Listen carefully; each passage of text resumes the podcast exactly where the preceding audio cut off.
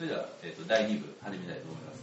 今回の本題はですね何ですか翔平さん？いや今今回の本題は一応なんか2013年振り返りライフ企画。あライフえっとライねフオフ会、ね、そうですね。えっと12月14日ですかね。えっと土曜日にですね、えっと私たち、えっと関西クラスター学校ではまあ非公式ですけど、えっとライフオフ会というのをやろうと思っています。そうですね。もともと僕らはそのライブ読書会みたいなものを2回ぐらいしてそう、2回ぐらいやってて、で、その2回目の方はライブ公式みたいな感じで、ライブのメンバーも来ていただいてですね、で、まあ、えっと、鈴木健介さんのウェブ社会で、これもまだまだ品切れ中で超人気なんですけれども、まあ、この読書会っていうのをやったわけですけれども、まあ、100人超えの、すごい盛り上がる読書会になってですね、まあ、あの、そういう感じで、ライブ、関西ライブ盛り上がってるんじゃないかということで、まあ、これからも継続にオフ会的なものをやっていけたらなと思っております。ちょいちょいまあそんなわけでうちら14日何しよっかなみたいな話をしてて、とりあえずなんか13年の2013年のなんか文化系トピックスを列挙してみたわけですけど、今ホワイトボード上になんかこれだけ見てもありすぎるだろうって感じですけどねありすぎますね。いや、やっぱね、えっと、まあ、それこそあの、こんなのちょっとトピックに上がっている、あの、千葉元屋さんの動きすぎてはいけないっていう本が上がってるわけですけど、まあ、こんなね、まあ、いわゆる、いわゆる知識人批判みたいな、えっと、ドゥルーズの文章があるんですよね。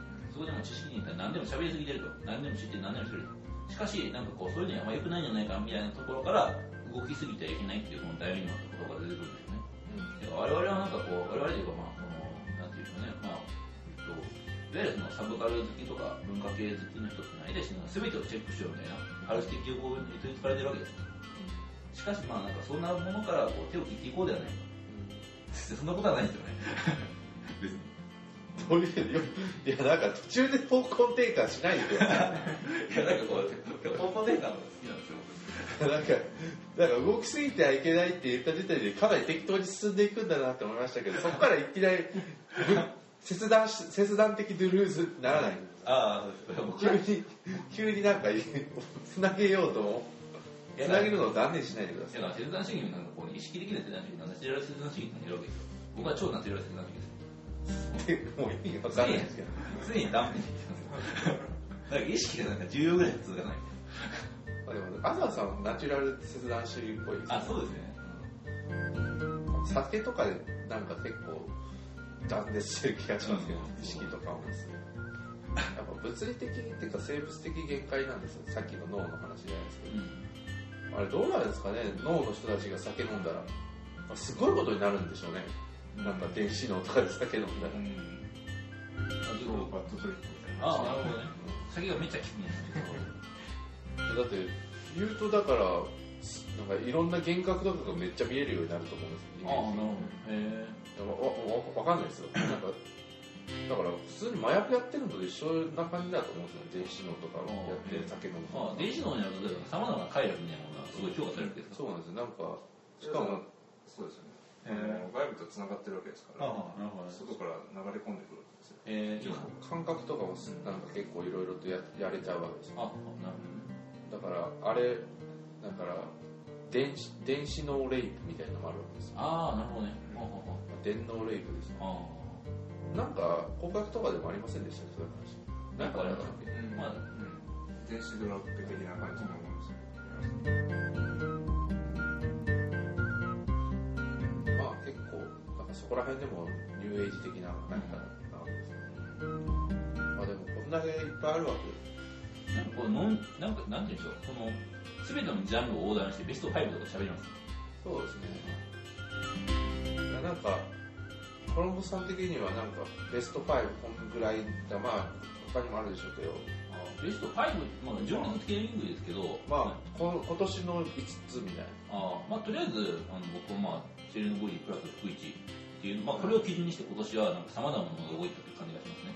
観光みたいなものが、ダークツーリズムみたいなテーマもそうだし、欲望みたいなテーマもそうだし、だからこれを中心にして、えーもう人文系の議論っていうのはすごく、あの、構成されてたって感があるので、まあ、この2つってやっぱ外せないだろうと。であとね、まあ、あの動きすぎてはいけないっていうのはすごい話題になってる一方で、福島洋太さんの公文化論っていうのも私で、これもすごい、えっ、と、いい、あの、すごい、ないえいい本ですね。読んでてやから、まあ、やっぱりこんなの書けるのは福島さんしかいないだろうっていう感じはしましたね。具体的になんか日本文化みたいなものを東アジアっていう大きいパースペクティブの中で考えることができている。こういう人っていうのはなかなかいないだろうっていうのは思いました。あとはそうだな。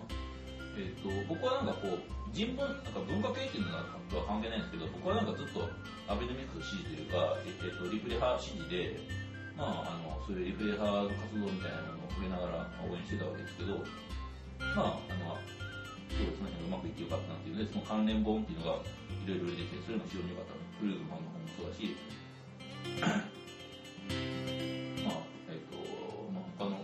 まあ、論争も、まあ、いろいろ関連本が出た年でもありましたね。飯田康之さんは結構テレビとかに出てあうん。活躍しした印象がうん。強かったですけど、飯田さんだって特ダネ出てますようん。あ、そうそうそう。朝8時のうん。ああれですよ。顔ですよ。あ、そうなんですね。おお。だからい目覚ましテレビの後ですよ特ダネって。ああ、あの、小倉さんとかで。小倉さんのやつ。あアマチュアの裏番組えー、小倉さんもやられてるあの、今でもそうかもしれないけど、福田和也とかも出てますよね。あそうなんです昔。昔。うん。木曜日のえー、まあ明らかになんかこう合わないだろうと思いますけど、うん、ちなみに僕ね、あと、公文化論とか読んでて、なんかちょっとやっぱり福田和也さんとか思い出したんですよね。公文化論の中で福田和也さんの、えっ、と、論の批判とかもされてますけど、まあ、福田さんとかもすごいなんかこう、サブカルチャーと日本文化論の横断みたいなのが売りにするなんかそう、今ベスト1、2、あとまあリクエスト3とかあと2つぐらい。なんだろう。えっ、と、まあ、えっ、と、そう、あとそうだ、クリスの魚もすごい面白かったですし、で、あとはそうですね、僕の今年の、えっ、と、あ、2つっていうと、僕、今年の中僕ね、サブカルチャーというか、文化を2つで、コンテンツ2つで言うと、風立ちぬと、ただき作るです。あこの2つがベスト、ベスト2です。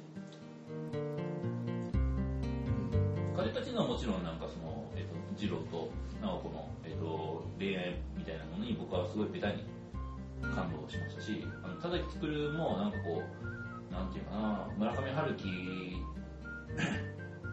のなんかその、お話を作る、なんかすごいなんかこう凝縮された村上春樹成分の結晶みたいな感じがすごいしましたね。なんか今年だったのかぐらいなんかもう話題終わってる感がありますこれね、すごいだから不思議なんですよね。なんかああの田崎作るの部分は夢だったのかぐらい何何もないですよね何なんでしょうね、この。だから、あのね、これやっぱ村上春樹が今あんまネットやってないっていうのは結構大きい気がしますね。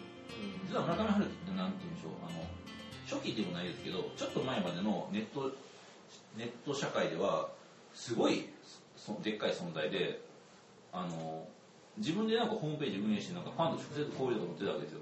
なんかまさになんかこう、工学機動大学に出てきそうな、なんかこう、超、あの、すべてのなんかこう、電子網を監視してるみたいな。それぐらいのなんかこう、ネットマスターみたいな感じなんですけど、しかしなんかこう、今となってはなんかこう、ちょっとネットでの存在感はないな。ああ、ああ、あ今年なんああ、そうか。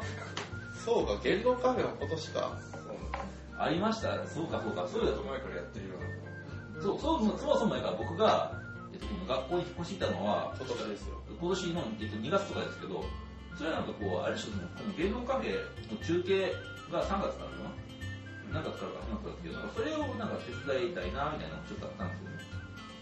そうか、そうか。いやいろいろあったんですね言論カフェですよ芸能カフェもいろいろありましたね。まうん。あね。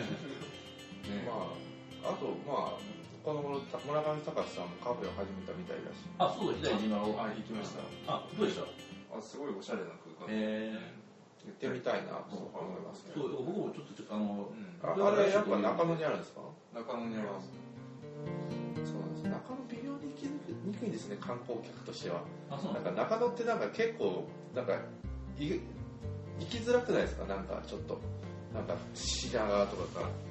ああ地理的に東は近い。京東京駅とかから普通で中央線行けばいいでかけられたんです僕結構なんかこう、高速バスで行くことが多いので、大体新宿で降りるんですよ。ああだから中野とか行けるか東西線とかで東西線は使ってない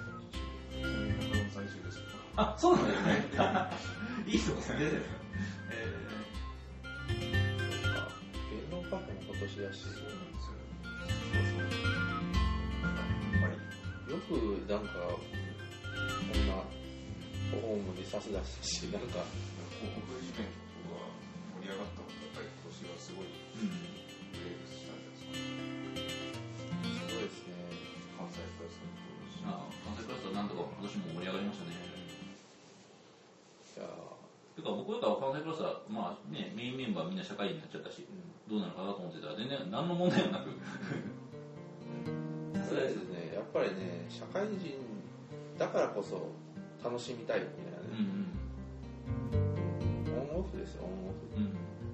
うん。だから翔平さんとかね、なんかこう、社会人でも楽しく生きる文化系の知恵みたいなね。いやだから不良社会人もいいと思いますけど、普通に、ま、真面目でも楽しめるよっていうことですよまあそうですね。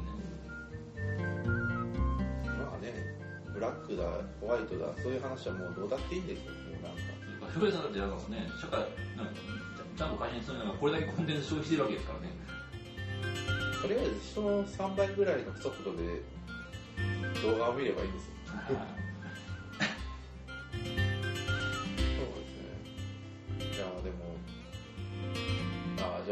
次岡田さんいきますか。あ自分でもいいですよ。うん。先に自分いきます。今年はやっぱりアマちゃんですよ。ああ、なるほど。アマちゃん。まずアマちゃんがありいやまあアマちゃん何が自分的にすごかったかっていうとなんかうんとりあえずこんだけ朝ドラっていうものを復活させたなみたいな。うん。復活させたっていうかもうもっともう普通に一定層っていうかうちらの世代にあ朝ドラを流行らしたのはやっぱアマちゃんだと思う。多分む他の世代はなんかあんまり朝ドラだって他の世代の人たちは普通に朝ドラを普通に見てたんだろうけどうちらがツイッター世代がアマちゃん見た朝ドラを見たのはやっぱアマちゃんがきっかけなのかな。そういうのもありなんかあとはこの何ですかね。なんかアマちゃんなんだろうあんま語るよりもなんか普通に面白かったですよね。単純にストーリーとして。楽しみですね。うん。あごちそうさんも面白いですよすごく。えなんかあれですよ。なんかごちそうさんはごちそうさんでなんかハイカラさんが通る的ななんか昔の少女漫画を見ているかのような、あ。うん。なんかなんかすごいママ母がいたりみたいな、ママ母じゃないけどまあそうですね。でも半沢直樹も面白かったし今年はドラマ通じて面白かったかなみたいな。リーガルハイとか？リーガルハイはねリーガルハイは半沢直樹の後になかったら見てましたね。なんかあ同じ役者をなんか連連続で見れないですよ自分的に。あ、ああ同じ声優は見れるのに。見れるけど。え。ー、だからその印象が強すぎてまともに入れない。んですよあだからあでもみんな多分結構リーガルハイ見てるのもそういう理由じゃないですか。半沢直樹があったからリーガルハイ見てるあ、なるほど。あ。自分は逆にそれができない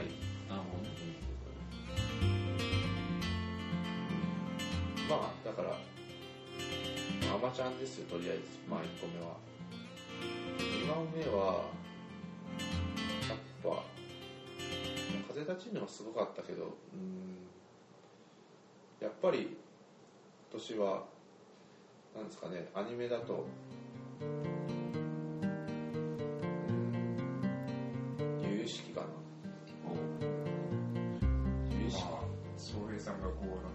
個ぐらい上げてるわけですけど やっぱり、やっぱり有識かなみたいな。いや有どんなにすごいの有識。いやなんか有識いやとりあえず見てくださいとしか言えないですよね。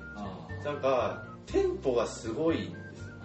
なんか物語のテンポみたいえななんかこうなんかこう来るだろうなって思ったのがす見事にかすってはずか外されていく感じ。え。そういう意味ですごいなと思ってあとは「変態王子と笑わない猫」のオープニングですよあオープニングエンディング。オープニングに限る。オープニングエンディング。神ですよ。えとりあえずなんか木野さんとも喋りましたけどこれはアニメオープニングとかエンディングの一つの臨界点だみたいなー、話をしました。えいやあと何ですかね。うん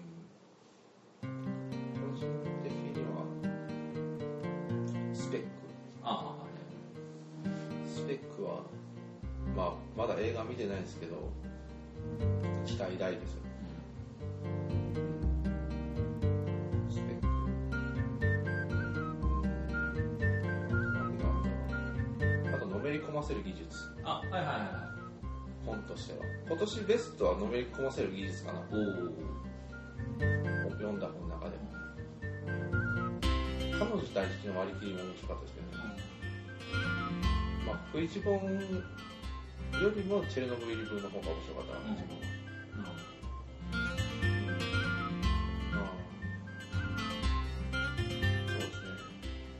社会の行方も面白い関心的にはすごい面白かったし。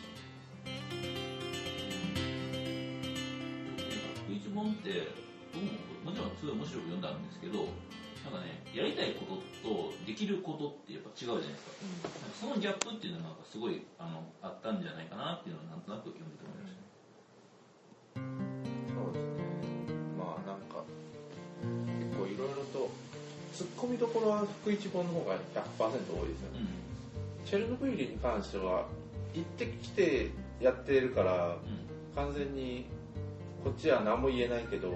あそうなんだみたいな福一に関してはだいぶみんな考えてることだし多分いろいろと意見もあるだろうから多分ツツッコミは多分全然でいっぱい来ると思うんですけど。だからまあそのいっぱい突っ込ませるためのつなぎ台としてすごくでっかい、えーと計画をドカンとしたこれはやっぱ日本2.0とかも通じる非常に重くししかし壮大なあのところですこれは本当に素晴らしいとは思う原則としてそうですね。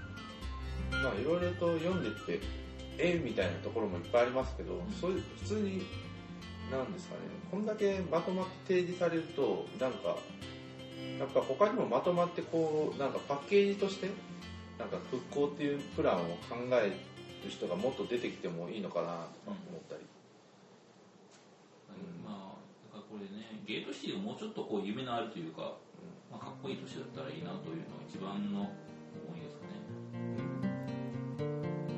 まあそう全然関係ないですけどそのまあ福一のゲートシティみたいなものをすごい重視するっていうのはなんか面白いなと思っててそういえばなんか僕来週とかあのひろきさんの「えっと、存在のゲームに行くよ」みたいな講義行くんですよ。であれでもねゲートっていう比率ってちょっと重要なんですよね。なんかこう、えっと、あるリズムから別のリズムを呼び込むみたいな。そこのゲートとして機能するのがエクルチュードみたいな文章があってですね。なんかこうその辺の話とか思い出しながらなんかゲートシーンの話をやりました。だからゲートなのでつまりその東京から福島を帰ると同時に福島から東京を帰るみたいな。まあクルスの魚のゲートがそうですそうです。重要だったわけですけど。ワンホールゲートです。ねまあそうですよね。多分ねトワーク理論とかだとなんかストラクチャーホールみたいななんか方もありますけど。おうてか別のクラスターから別のクラスターに飛び出すにはなんか同じようなクラスターの人たち同士が固まっててもダメで別のクラスターの属性を持ってる人たちうん。人をうまく媒介にしないとつながっていかない。うん、そうですね。弱い球体の強さうんそうグラノベッター。グラノベッターさん。グラノベそれなんかそのコンストラクチャーホールストラクチャーホールかな？まあなそうだストラクチャー。まあなんかそれはまあグラノベッターさんの弟子筋の人が言ってることなんでそういうこと？やっぱりなんか、うん結構ね、うんこんだけそれが分からなくなってきてるのかなみたいな。同じクラスターでなんかいろいろコネクションしていってもあんま面白くないじゃないですか。よくわかんないです。なんかよくわかんないです。いやでもまあそこは非常にその通りで、でもその辺はやっぱ結構東さん通じるところが通じるところですね。実はやっぱ昨日、あの僕他には千葉雅也さんと浅田明さんのシンポジウムに行ってたわけですよ。そこであの浅田明さんが、あの東あの千葉雅也の本っていうのはこう浅田明あの千葉あの東博樹さんと受けた、えー、と哲学書であるみたいな話で、あの東さんの本の要約みたいなことやったんですよね。で、あの千葉さんのワードを借りるなら、東博樹さんの哲学っていうのは、うんご接続の本であり、仮接続の本であるっていうことを言うわけですよ。まあ、あの、まあ、それがなんかこう、東さんの振る舞いとか、哲学とか、そういうのにも表れてるっていう話で、だからまあそういう、その、別のところに、なんかまあ、つながる力ですね。そういうのが東さんの哲学に対して、そこに対するなんかある種のあのカウンターみたいな意味もあるんじゃないかのが、その千葉さん。の切断の哲学っていう話ですね。なん。かそういうふうなあのお話をされてました。ああまあ東さん。も切断しますけどねあずささん、あずさん、なん。か切断、そうですね、切断して移動ですね。どん。どん。なん。か過去の自分の仕事みたいなものを切り捨てて次に行く。トランスクリティまでもなん。かこう、あのなんかそう切断した後次に行くんですけど、千田さんの場合は切断して別に動かなくてもいいのにね。なんかそういう違いはあるかもしれないです。だからまあそれだからまままさに完全になんかそのなんていうんでしょうね人生観とか社交観とかそういうなんか抽象的な話がなんかそういう具体的な実践の話ともつながって非常に面白い話だと思います。じゃあこの辺の話はずっと翔平さんとしてるんですよね。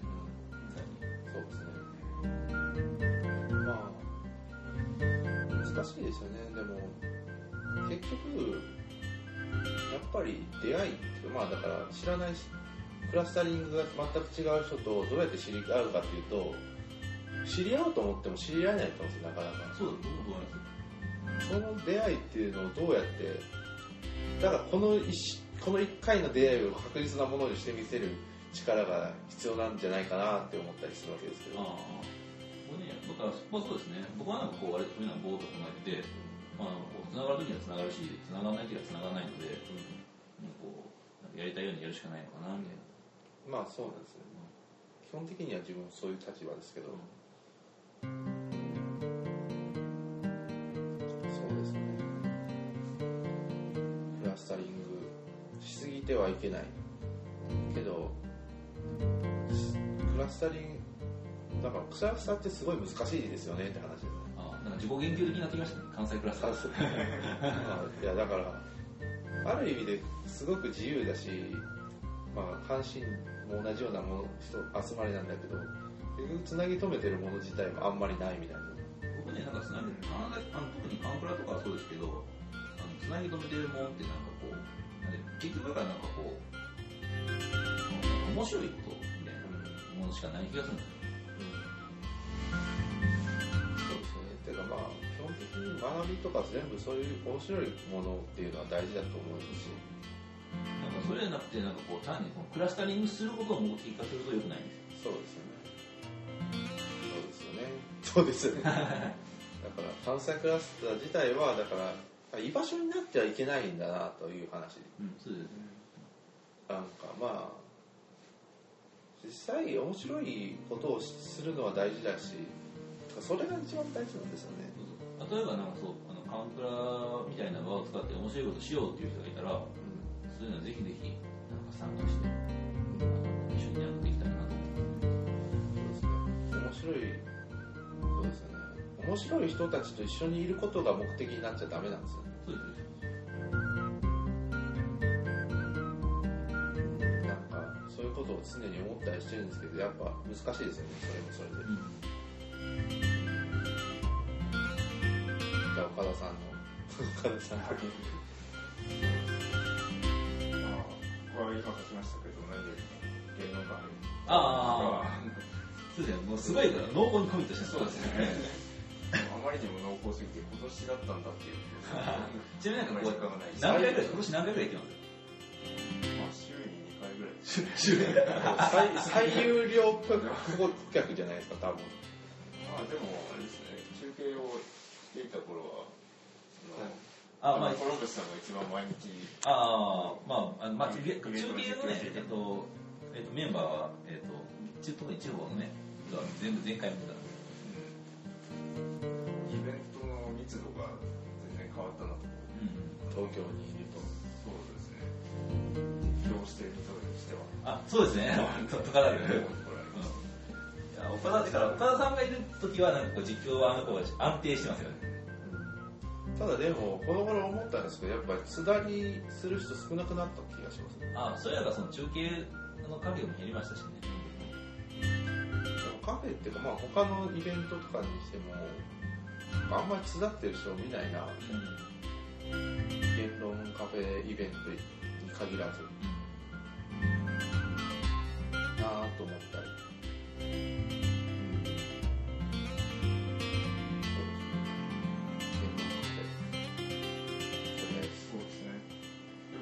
関連してやっぱりこうツーリズムのブームっていうところがやっぱりうん。チェルノブイリ本と福市観光地化計画というのもあって、そうですねあの春にあの福島県に花見に行ったんですけどあ、はいはいはい。花見2.0そうです花見2.0のそう翌年何しようかということで福島に見どころがあるので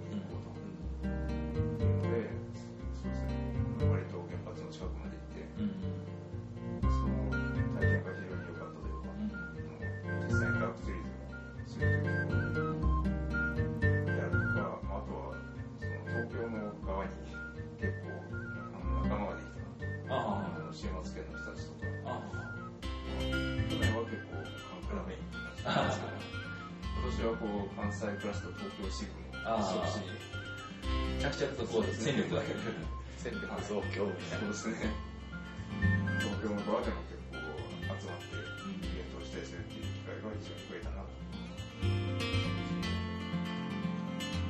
ここが一番大きいですねやっぱり人多いですもんね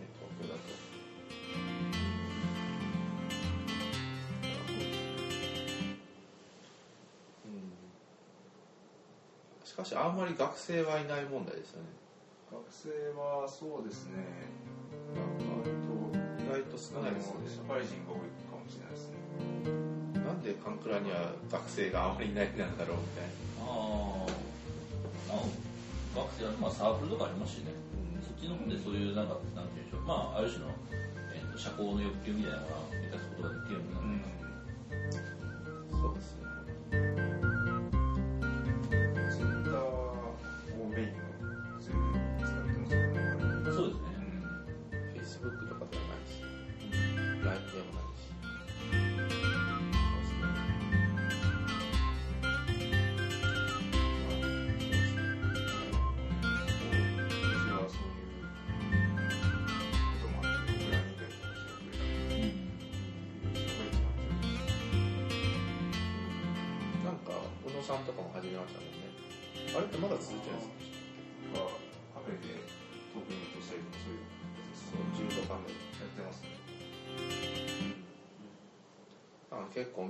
イベントをしだし結構定期的にするようになったみたいな。うん。しかも自分たちでみたいな。イメージがありますね。自分の中で大きな転換はニコ生とかで全く見なくなったことですか？ねああ、そうですね。あんまりニコ生を見る時間がなくなったみたいな。ああ。アニメは見てるね。うん。あとニコ生プレミアムやめたああ、そうなんですね。自分プレミアムとりあえず、うん。あん。まり見るもん。やっぱないなみたいなニコニコ使わなくなったニコニコ自体見なくなりましたね。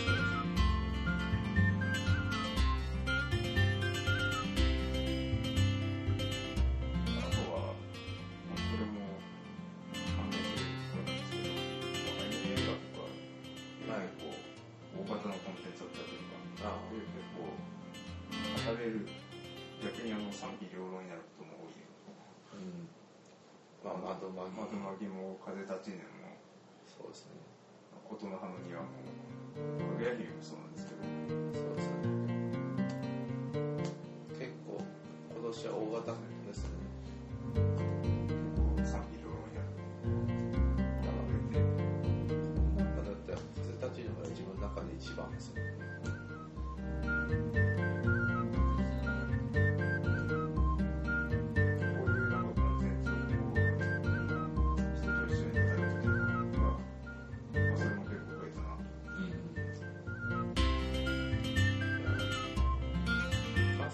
関東支部で東京支部が関東支部がどうか東京支部でもラジオ撮ってほしいんですけどねああ、そうですね。そういうのぜひやってほしいですね。まあでも確かに東京支部もまだある。東京支部だから週末券とか、ええ、そうですね。なんかその辺の界隈そったらね、えーこっちでアップするんで。で。はい。まあお奥村さんもいますしね、ええ、まあ北川さんの暴言とか聞いたりして。あいあいつ、なんか、あいつもこいつもしねえみたいな。そうですね。皆さんね、ぜひこう、そうですええいや千葉さん、あ今週の北川、え北川さんのなんか全コンテンツぶった切りみたいな。ね。生身の声で聞きたいですね。死ねばいいのそうですね。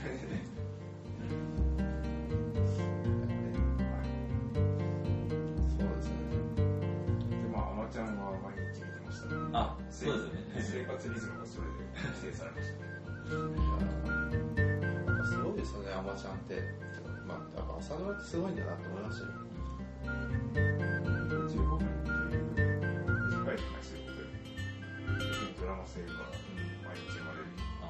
ツイッターの144次の正義そうですね。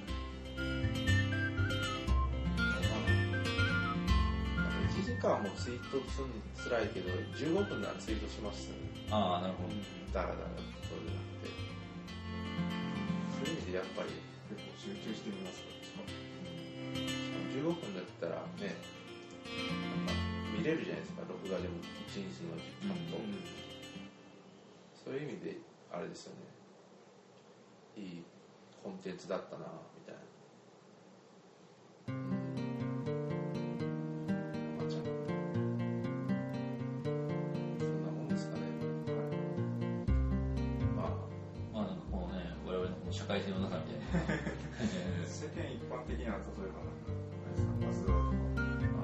ズラファンコレファンコレは一般世代だけなんですよね。非常に一般性があるけど。まあ、まあ、金田との結婚おめでとうですね。かなり、かなりこれはね、大事件だと思うんですよ、本当に。えついに松平さん、松木美優一人になった。これは大事件でー、す誰ですか、月見るって。松木美優は、秋田前スケッチの先生役の人です。ああ。可愛いんですかま、丸いです。金沢は結構可愛いよ。え？金沢は結構可愛いよ。ああ。あれでも40歳ぐらいです。そうそうそう。ゴーゴールあ、後で、風のふなっしー見ましょう。僕それ見ましたよ。やばいでしょ。頭おかしい。彼らとふなっしーのモノマネはガチすぎ、なんか本当に病気なのかなって思う。あれは放送禁止ですよね。あれが人妻になるんですよ。いや、楽しい家庭になりますよ。すごいですよね。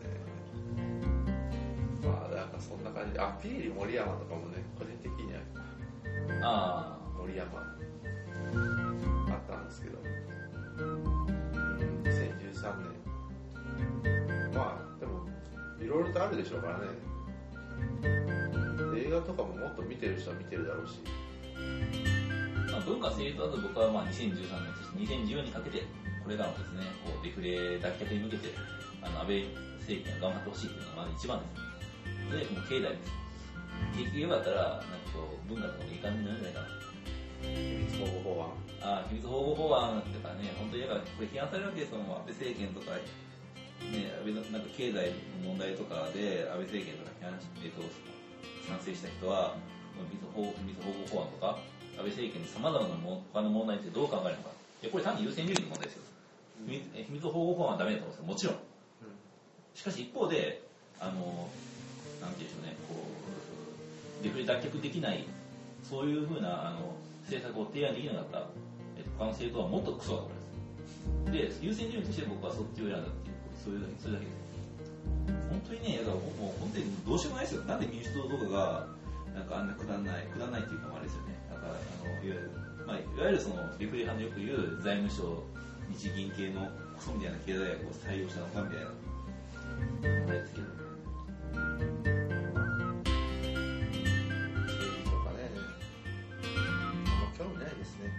だからなんか、まあ、あのリアルな話の時に言うと、日本の選択肢なんて限られてるわけですよ。だってアメリカ、アメリカと中国に挟まれてるわけですから、その中でなんかやれることっていうのはすごいプレイヤーとして限られてて、政治とか外交の問題っていうのはそこまでなんか過激なことってできないんですよ。過激なこと言うぐらいだ経済ぐらい頑張りましょうみたいな話です。そうですね。景気のってシンプルに重要ですよ。いや、やっぱりそうですよね。なんか、経済っていうかまあ、普通にお金なかったら生活できないじゃん。みたいなそうです。飲食大体礼節を知るので。はい。なんかとりあえず、うん文化系トピックいっぱいありますけど、うちらのベスト5はこんな感じですねこんな。感じでした。ちなみになんかこう、この、えっ、と、他にもなんか我々いろいろ立挙してるんですけど、この辺はなんかこう、おそらくあのツイッター上なのでいろいろアップされてるはずなので、その辺をご覧いただけたらと思います。はい、そんな感じですかね。そうですね。というわけで、ライブオフ会には、ライブ、こういうふうに文化系忘年会みたいなことをしようかなみたいな。そうです。まあ、他にもなんかいろいろ皆さんあの語りたいコンテンツがあると思うので、その辺の熱い語りっていうのをぜひとも、えっ、と、聞かせていただきたいと思います。俺の今年一押しレコメンド。なんか伸び目ラップでしたね。そんな、そんなことないですよ。いやね、でも、なんか、一人一人、そういうのがあれば、だからラジオを撮ります、とりあえず、ライブオフ会では。あ、そうです。そういう関西化話です。関西化されるので皆さんも、えっ、と、参加してください。っていう感じです。とりあえずね、なんかもっとファンラジオを撮っていこうかなと思ったわけですよ。このラジオ少ないなと思ったら。でも本当にね、こうラジオを聞いて関西化してに興味を持ったって本当に多いんですよね。だからやっぱララジオを始めて正解だったわけですよ。とりあえずラジオをみんなでやろうみたいな。だから円卓とかにしましょう、こう、こう。ああ、そうですね。円卓じゃないけど、こうなんかラジオっぽくこう、ああ、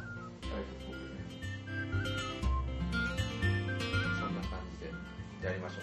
やりましょう。とりあえず、まあ、なんかいくつかテーマ決めてもいいですね。あ、そうですね。まあなんかクリスマスでもいいし、あ、そうですね。来年これが来るだろうみたいな俺のあ、未来予測ね。なんか未来予測みたいな。まだ来てないけど、だからこれはもう来たものじゃないですか、うん今年。来てないけどこれが来るみたいなあとか、やりましょうあ、かや。りましょう。とりあえず、自分は井口優香でいきます。変わらない。変わらない。流行とかない。ですよ。モードですよ。なんか、なんかこうね、なんかもう、とい。うわけで、えー第2終わりです。はい。